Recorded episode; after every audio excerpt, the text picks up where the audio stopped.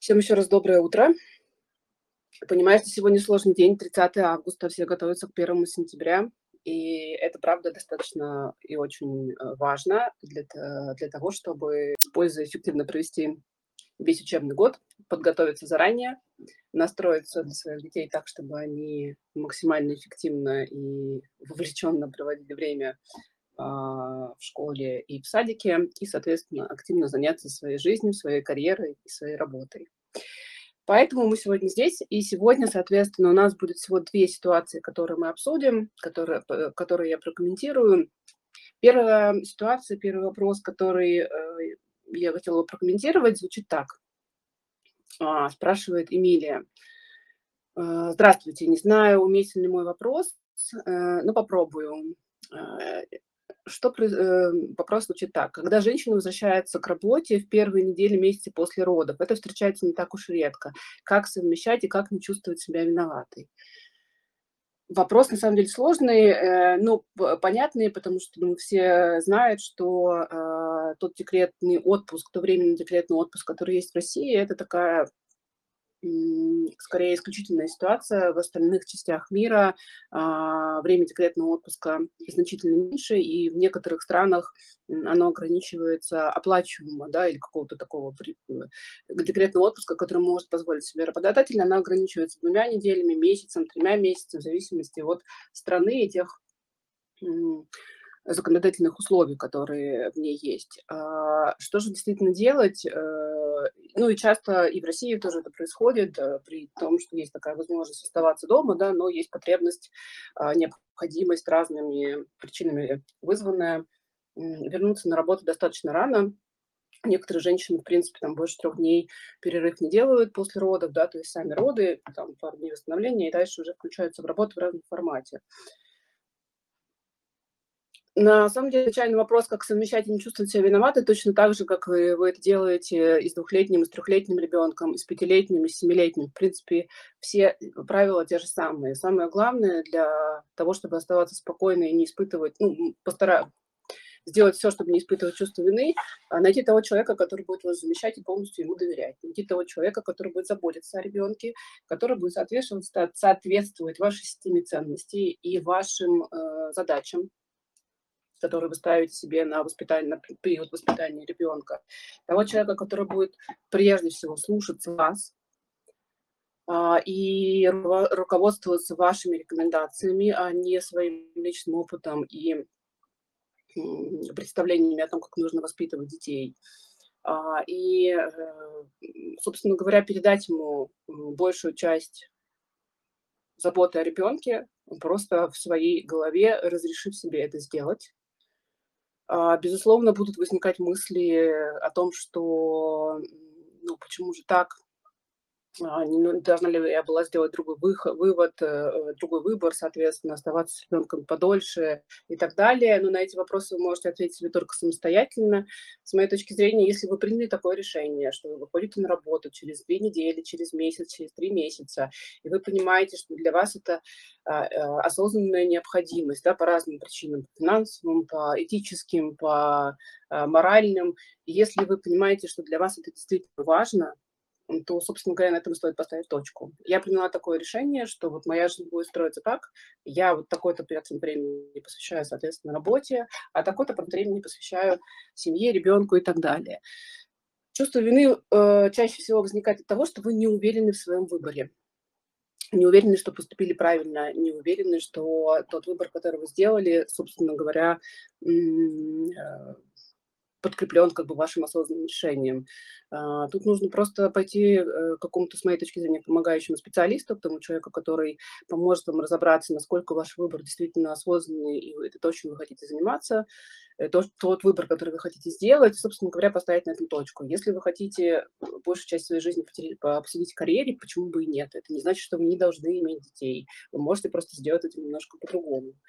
А если вы хотите посвятить большую часть своей жизни воспитанию детей, это тоже окей. И э, вы можете, это не значит, что вы не должны работать или там не имеете права работать. Вы просто будете делать это немножко по-другому. И каждая ситуация имеет свои плюсы и минусы. И поверьте, мама, которая а, не работает и занимается полностью детьми, тоже испытывает некоторые чувства вины, возможно, там чувство вины по отношению к своей карьере, к своему будущему, к своей самооценке. Соответственно, мне кажется, важно утвердиться в своей точке зрения, да, утвердиться в своем выборе и, собственно говоря, найти себе поддержку того человека, который будет заботиться о вашем ребенке. Няня это будет бабушка или кто-то еще на ваше усмотрение. Ну и, соответственно, мне кажется, важно посвящать, э, чтобы время, которое вы посвящаете ребенку, было качественным временем. Это времени, когда вы думаете только о нем и занимаетесь только тем, что интересно вам вместе, и полностью вовлечены в этот процесс. То есть не отвечаете на рабочие имейлы в этот период времени или не думаете о рабочем проекте, вы абсолютно в этот промежуток, когда вы с ребенком погружены в ребенка. Это тоже требует определенной осознанности, тоже требует определенного, ну, скажем так, навыка, да, разделять разные сферы и, учиться доверять э, и в работе в том числе, и учиться э, ставить как бы вот этот вот барьер между работой и личной жизнью, что вот все, как бы я зашла на мою работу, закончилась, теперь я посвящаю качественное время ребенку, ребенок уснул, я посвящаю качественное время себе, соответственно, потом качественное время работе. Наверное, так. Следующий вопрос а, был от Нади. Э, тут она описывает свою ситуацию. Во втором декрете я начала понемногу работать спустя три месяца после родов. А с фрилансом легко дозировать нагрузку, как оказалось. Была помощь бабушек, ребенок много спал, не было особых забот. Пока он спал, я работала. И хотелось э, э, очень хотелось работать и боялась спустить постоянных заказчиков. А потом, а, чуть позже, соответственно, появился страх, что остаться без работы, связанный там с той ситуацией, которая произошла в нашей стране но работа не уменьшилась. А, заниматься работой, занималась работой по максимуму, сколько было сил и возможностей с двумя детьми, но уже полтора года младшему ребенку, старшему 6 лет, и младший не спит весь день, как э, спал раньше, когда мы маленький, да, ему нужно мое внимание, мне хочется им наслаждаться, пока он такой маленький, и чтобы было время на себя и на все остальное, то есть, получается, перегорело мое желание работать, э, это уже не так в кайф, хочу отпуска в декретном отпуске, но есть дилемма, очень нужны деньги, приятно, когда есть свои деньги, и не нужно просить у мужа. А, как быть в этом случае, нормально ли мое состояние, нежелание работать, э, и думала, что будет интерес к работе всегда, но оказалось это не так. Абсолютно нормально, Надя, это абсолютно нормальное желание. То есть все люди, даже, возможно, это не про выгорание, а просто про такую какую-то усталость, да, от того, что на вас достаточно много лежит забот, и семейных, и детских, и рабочих, и там забот о себе. Человек это такая незаводная машина, не робот, который включился в 18 лет и выключился в 65, когда у наступило, наступил, наступил период пенсии. У всех есть подъемы, спады, э, какие-то циклические изменения. А, супер важно прислушиваться к своему желанию. Если есть такая возможность, взять действительно паузу в работе, снизить количество нагрузки, если вы все еще на фрилансе. Деньги, понятная дилемма, понятно, что часто просить некомфортно, даже у там, самого близкого человека, у мужа, но мне кажется, это вопрос переговоров, да, если вы понимаете, что вам э, то, что вы делаете, уже не в кайф, вы все равно продолжаете заставлять себя это делать, это сто процентов приведет к выгоранию и в худшем случае там какой-то какой форме депрессии. А, потому что насилие над собой, над, над своей личностью, над своими потребностями, да, которые, которые тело, тело и мозг вам озвучивает, оно приводит неприятным последствиям.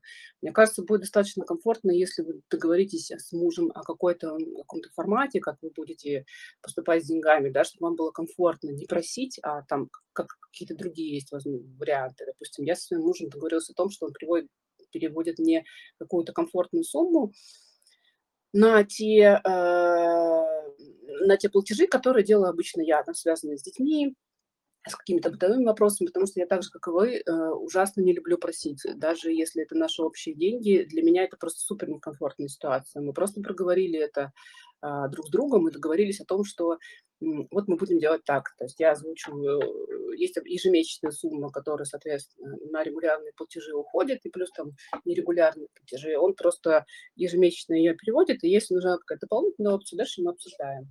То есть вот этот вот процесс просьбы, просто вычеркнут. Да, он, э, это все происходит автоматически. И мне достаточно комфортно. Возможно, у вас будет другой какой-то формат. а, и действительно посвятить это время ребенку, потому что полтора года чудесный возраст, он достаточно быстро проходит, ну, как и все возраста детей, а, но в это время они все еще такие сладкие пирожки, а, но пока нет еще вот этого кризиса трех лет сепарационного, да, когда уже я, мое, буду, не буду и нет.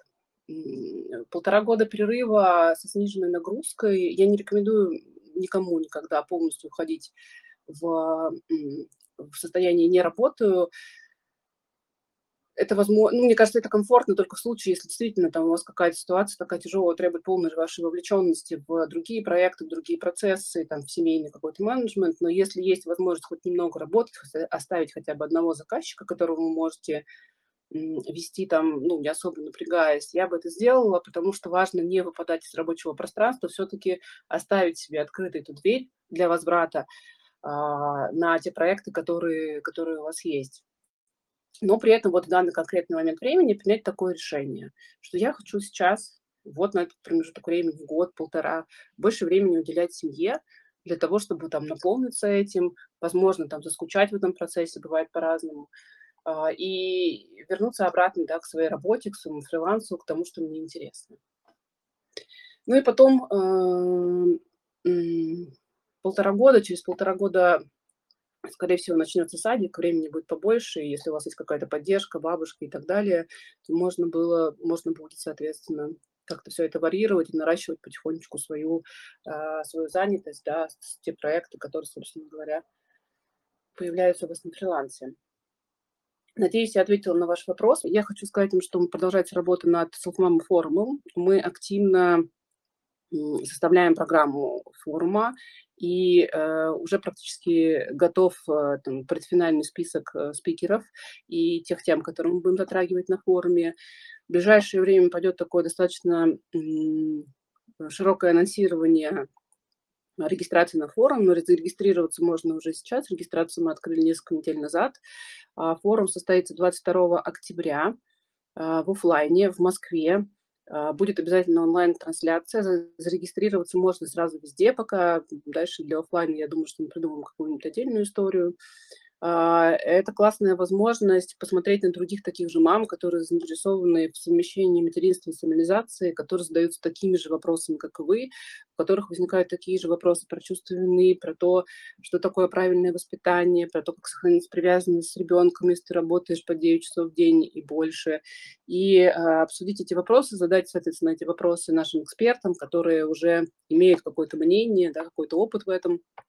И, собственно говоря, а, послушать их ответы, послушать их ситуации, их истории и обсудить это с коллегами, наверное, так можно сказать, в процессе форума. Думаю, что в процессе форума будет еще несколько мастер-классов, посвященных не только вот таким серьезным темам совмещения карьеры и самолизации, но каким-то историям, связанным с наполнением ресурсом, про то, как маме найти себя, как себя поддержать эмоционально, физически. Это все будет в программе форума. Программу форума уже очень скоро можно будет посмотреть на сайте, а пока можно просто зарегистрироваться ну, и ждать обновлений, которые будут выходить в ближайшее время. Сегодня у нас супер короткий подкаст, потому что готовимся, еще раз скажу, к 1 сентября. А, спасибо всем, кто сегодня к нам присоединился, послушал э, разбор ситуации и, соответственно, обязательно присылайте свои вопросы и рекомендуйте наш подкаст своим э, друзьям и коллегам. Мы с удовольствием каждые две недели будем в этом году отвечать на все карьерные вопросы и все вопросы, связанные с совмещением материнства и самолизации. Возможно, если вопрос задаст папа, это тоже окей. В совмещении родительства и а, и о том, как возвращаться на работу после декрета, и о том, как не потерять себя в декрете, и как не выгореть, э, совмещая материнство и самореализацию. Все это мы готовы обсуждать и с удовольствием будем отвечать на ваши вопросы. Спасибо всем большое. До следующей встречи через две недели. И обязательно регистрируйтесь на форум.